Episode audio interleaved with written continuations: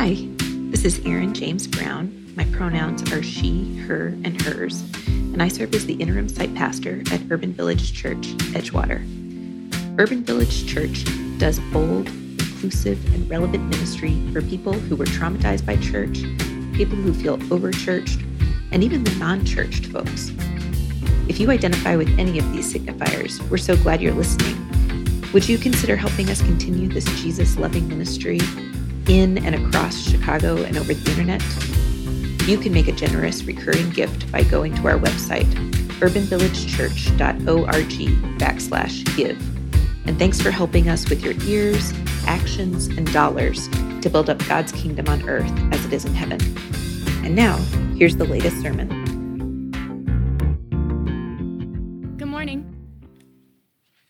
Our reading today is from Matthew 13, 1 through 9, and 18 through 23. That same day, Jesus went out of the house and sat beside the sea. Such great crowds gathered around him that he got into a boat and sat there, while the whole crowd stood on the beach. And he told them many things in parables, saying, Listen, a sower went out to sow. And as he sowed, some seeds fell on the path, and the birds came and ate them. Other seeds fell on the rocky ground, where they did not have much soil, and they sprang up quickly, since they had no depth of soil. But when the sun rose, they were scorched, and since they had no root, they withered away. Other seeds fell among thorns, and the thorns grew up and choked them. Other seeds fell on good soil and brought forth grain, some a hundredfold, some sixty, some thirty. Let anyone with ears listen. Hear then the parable of the sower. When anyone hears the word of the kingdom and does not understand it, the evil one comes and snatches away what is sown in the heart. This is what was sown on the path. As for what was sown on rocky ground, this is the one who hears the word and immediately receives it with joy. Yet such a person has no root, but endures only for a while. And when trouble or persecution arises on account of the word, that person immediately falls away. As for what was sown among thorns, this is the one who hears the word, but the cares of the world and the lure of wealth choke the word, and it yields nothing. But as for what was sown on good soil, this is the one who hears the word and understands it, and who indeed bears fruit and yields, in one case a hundredfold, in another sixty, and in another thirty. Good morning, everyone. For those of you who do not know me, um, my name is Paul Ortiz. I am an interim pastor here. My pronouns are he, him, ed, and it is great to be with you this morning. Um, please join me in a quick word of prayer to center ourselves. Holy One, thank you for gathering us here and for forming us into a community once again. As I um, share my words, with everyone else who's shared words. May we continue to hear your voice this morning. Speak to us, we ask. Amen. So, quite a few years back, I used to work at a t shirt printing company or a t shirt company that some of my friends started here in Chicago. This was quite a while back, it was probably like 10 years ago. Hashtag decade challenge. um, so, I, I would ride my bike every morning to this shop, um, probably about a couple miles. But when, and I love riding my bike. It's like one of my favorite things to do, at least back then. And when uh, it would get colder and darker out, I would take the, the CTA, like many folks here probably, uh, to work instead. And I would particularly take the blue line. And um, I, I remember getting off in the morning, uh, getting off at the, the underground uh, blue line stop that I had to get off at, and with the swarms of people. And to be honest, it was winter, and I struggled with uh, seasonal depression. So I wasn't always in the best mood. It was a big change in my not getting used to the, the weather changes. I remember I would get off with the masses, and we would uh, make our way to those really skinny uh, um, escalators, you know, those really long ones to go up to the street platform. I'd be going up those, and I remember this one time, the first time I did this uh, for the year, it was, uh, I saw something different.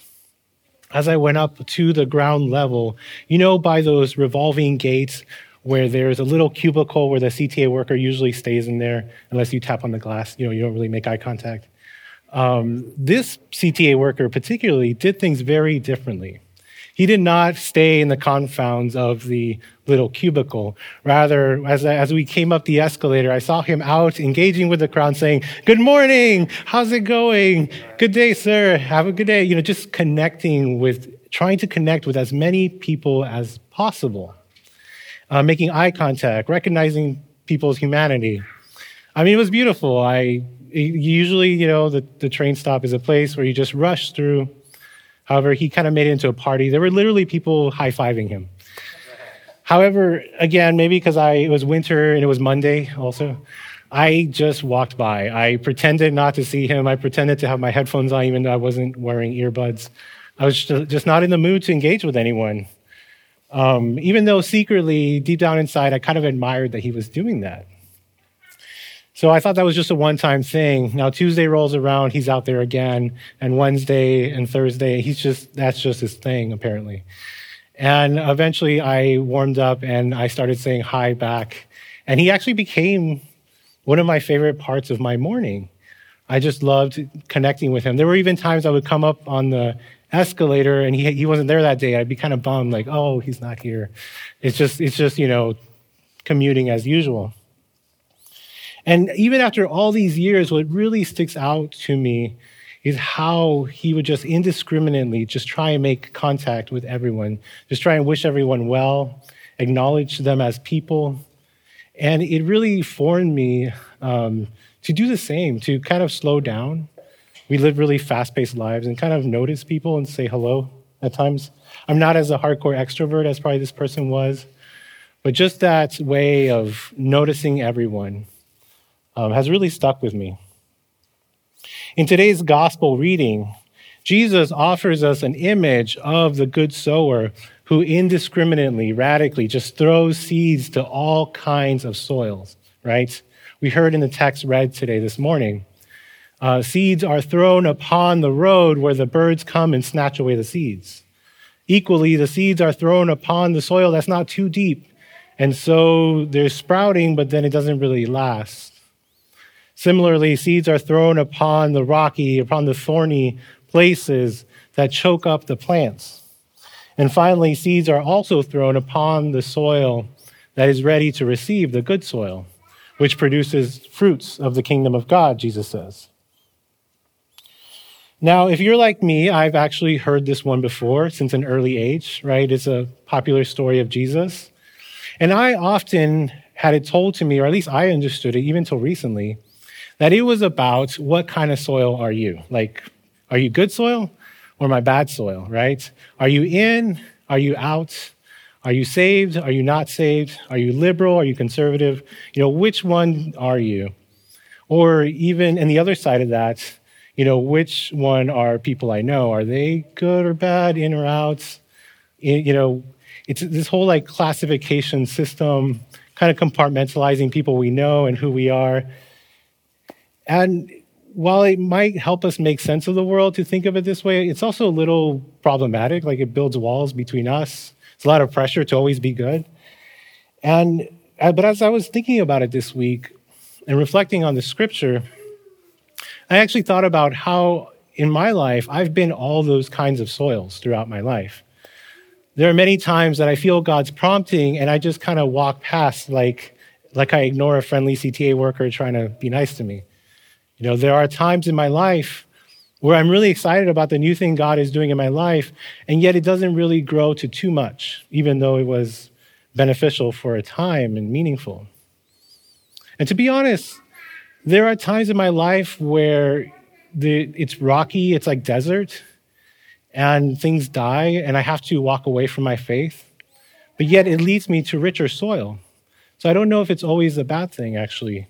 Some, maybe it's just part of a real relationship with God, a lifetime with God that involves all those things. I was reading um, some biblical commentators talking about this, and it's interesting how the sower just spreads seeds everywhere and doesn't actually plant them. That sounded kind of weird to me.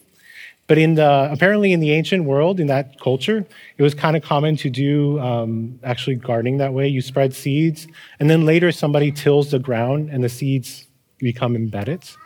So that's kind of common, like this generosity of seeds. But it's kind of a risk, right? We don't know if the seeds will be planted. We, you know, this idea is like God throws out God's grace upon us over and over, regardless, in different parts of our lives. Sometimes they take, sometimes they don't.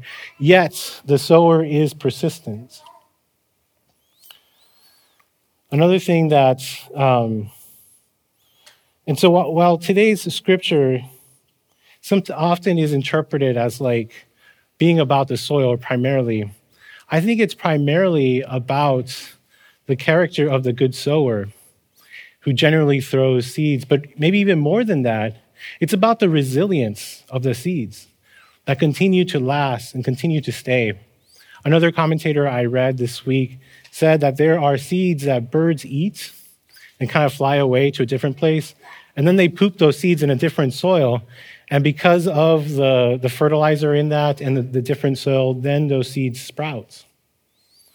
And, and another person mentioned that there are places, especially in the Middle East, where um, Jesus would have been speaking to, where there are really dry patches of land that for months there's no rain. And yet there are certain seeds that their resilience just stays in that, in that dry place. And once the rain finally hits that one time a year, then it converts the place into a place of, of producing. And so again, we see that there's this seed resilience that continues to insist and grow. In today's, um, today's scripture, Jesus gives us kind of like a breakdown of what the parable kind of means, which he doesn't always do. And he, if you heard it today, he refers to the seeds as the word of the kingdom. The word, the logos in Greek, since the early church days has been an, this idea that it is not just like an intellectual concept that we could accept in our heads or believe, but rather it is always been with God and is God's self given to us in Jesus the Logos, the Word made flesh that comes to dwell among us in Jesus Christ. Again, it's this idea that the Word comes, like in the Son of Mary, to be enfleshed among us, kind of like a seed being planted. And so, again, this points me to this idea that it's maybe less about the goodness of the soil and more about the resilience of the seed, about these seeds that come to us, about God's very self that comes among us into our lives, into different parts of our lives, that's faithful, continues to work in us, doesn't give up on us when we are in the patchy parts of our lives, but rather is always there, waiting to be um, implanted and to grow. And so that, that helps me to move away from this idea of whether I'm in or out or bad or good. And it also helps me to see others that way right? We are all connected. We are all part of this earth that God loves, this creation that God gives God's self to equally, each one of us. Moreover, we are just people that we have good and bad days, like, right? We don't have to write people off, we don't have to compartmentalize folks as being in or out. Because ultimately, it's not about our ability to be good. It's about the this generous good sower and is about the resilience of the seeds, which is Christ with us.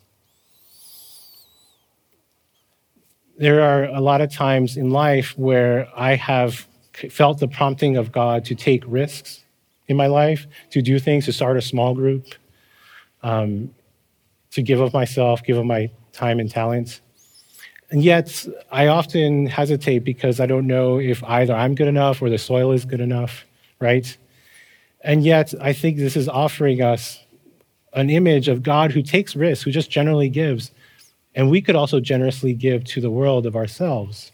And sometimes we'll see the change. Like sometimes we'll show up to the protest and you know the teacher strike will work like the next week and results will happen there'll be better uh, jobs for teachers and better quality care for children and sometimes it takes a really long time for change to happen and I think that's okay because we're not called to necessarily save the world like immediately, but we're called to just have faith and trust that God is working through that, that kingdom logic of seed planting, that slow and steady process that is resilient in the world. And we ourselves can participate in that and find meaning and life in that.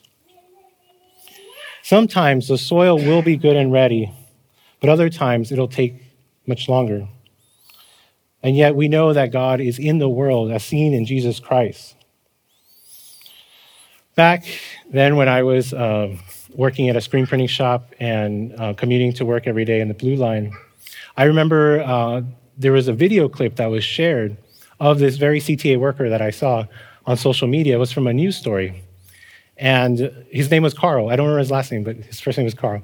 And they, they, they showed him like in action greeting people, and they, um, they interviewed him quickly.